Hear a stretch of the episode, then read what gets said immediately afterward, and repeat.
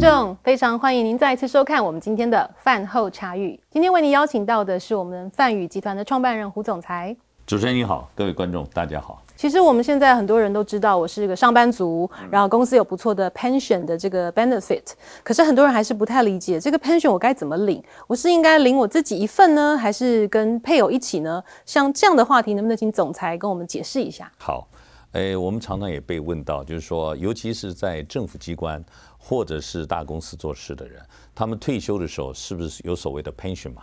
那 pension 的好处就是你替呃这个公司或政府机关做了二十五年、三十年，那退休以后他可以付你钱，付啊按照你最后五年的收入的百分之多少，看你的年资，然后会付你一辈子，这是一个很好的事情啊，因为就是活多久领多久嘛。但是大家也常问的一个问题在哪里？第一个问题呢，呃是说，呃那我到底是应该是以我为主，我只领自己的 benefit。还是说，我跟配偶一起，当我不在的时候，我可以配偶，呃，继续领。当然了，如果我自己领，可以领得多一点。那我配偶领的话，那因为呃有两个人了嘛，等到一直他也所有领的金额就会变少。那大部分人的想法就是说，是应该是有都夫妻都有嘛？到底是不吃亏呢，还是照顾到家里都有想到？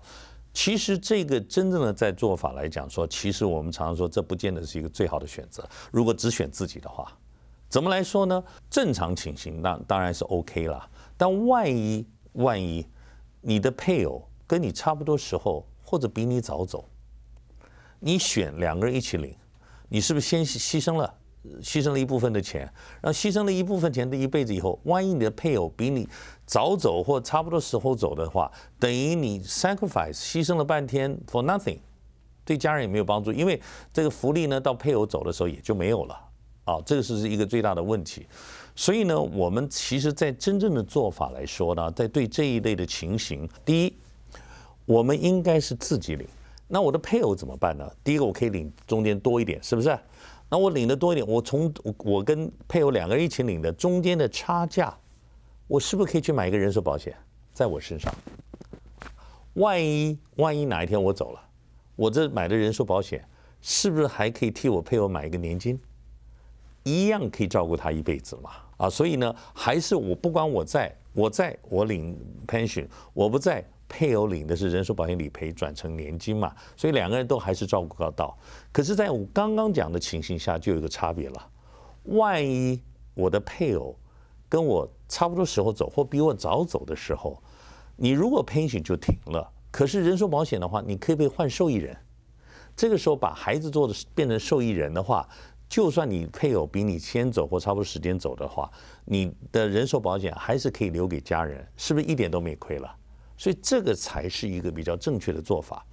那至于这个人寿保险什么时候买最好呢？其实我们建议啊，如果你在退休前十年到十五年就开始就准备了，第一个年纪比较轻一点，你买还便宜一点。第二个，到你退休的时候也付得差不多了，那退休的时候你就可以直接拿福利了，然后呢，保险也准备好了，这个时候呢，是不是两边都照顾得到了？所以这个是一个比较常见的一个办法。所以我我常讲这个建议的话，不管你是快要退休或者离退休还有十年到十五年的时候，你要考虑你又将来有拿 pension 的时候，如果用这样的规划，是不是好得多了？所以这个时候走讲有领 pension 的部分，我再再提醒啊，一般呃有领 pension 的时候，还有我常常看到一个规划上不见得做得很好的一个方式，因为我们常常每次讲中国人说无债一身一身轻，真的是无债一身轻吗？有的时候是税务变好重了，对不对？你无债你就抵税了，所以那尤其是有 pension 的人，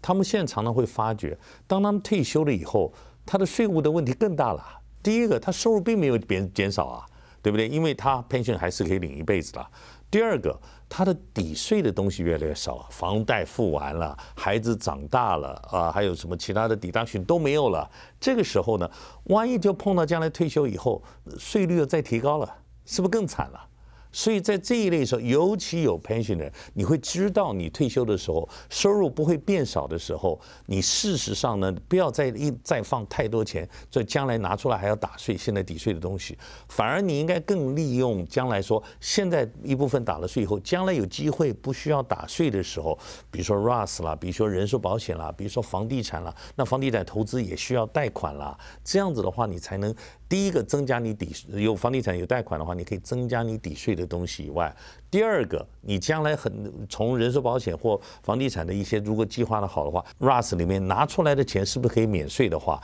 再配上你的 pension 的话，这样的组合会不会好得多了？然后呢，再以你自己为主，将来配偶再用人寿保险来解决他的问题的话，这个就是我们要再来回答一下。如果回答的问题就是说，如果你是有将来有 pension 的话。你快要退休或将来要退休的时候，你到底应该选个人好还是夫妻？哇，听过总裁的解释之后，我发现哇，一个人领这个 pension 配上这个人寿保险等等，可能会比两个人领来的更好。可是总裁，你有没有一些这个实际的案例，可以让我们更懂、更懂您的想法？是啊，我最近就是碰到几对夫妇啊，都是常常都是类似的问题，都是要快要退休了，除了该怎么领是一个问题以外，而后来发觉一下，他的退休以后税的问题更惨了。对不对？因为他们就是一个体传统华人的一些规划啊，没有领 pension 的人呢，就可能在公司放 four one k 放了很多，哇，结果 four one k 里面钱一堆，投资房地产又通通不贷款，然后呢，pension 又将来这 pension 又卡在说到底谁领，所以这个时候我们就说，哎，第一个，你真的房子为什么不贷款？因为你退休以后，你既然有 pension，你你的收入并不会变少，而且你的 four one k 里面还有这么多钱，你这么多的钱将来都是税的问题，所以你的房地产的整个 structure 你一定要做改变。第二个来讲，401k 也不要放太多，不要让它涨得太多。将来你涨得太留，我们说太留太多，将来也拿不出来。最重要的，我我我跟他们解释以后，他们觉得都蛮有道理的。事实上，一个人领会比夫妻来的领的好处。最重要，你要有配套的，自己过世的时候，配偶有人寿保险来补足，配偶不在，人寿保险改受益人，这样子整体的规划，这是我们最近做的几个实际的例子，跟大家分享一下。哇，其实今天听总裁介绍这个想法，又开启我们很多这个脑洞大开，又开启我们另外的思维哦。其实我们知道 pension 不知道，我们常常卡在啊一个人领、两个人领，可是我们常常都忘记从税务的角度做全盘的考量，还有甚至可以再用很多很好的投资工具，像人寿保险、像年金等等，找一个专家团队帮您做你量身打造的规划，让你在退休前或是退休快要接近退休年龄的时候，有一个很安心的一些步骤。今天非常谢谢总裁帮我们带来这一系列的解析。分析跟步骤，我们下一次见。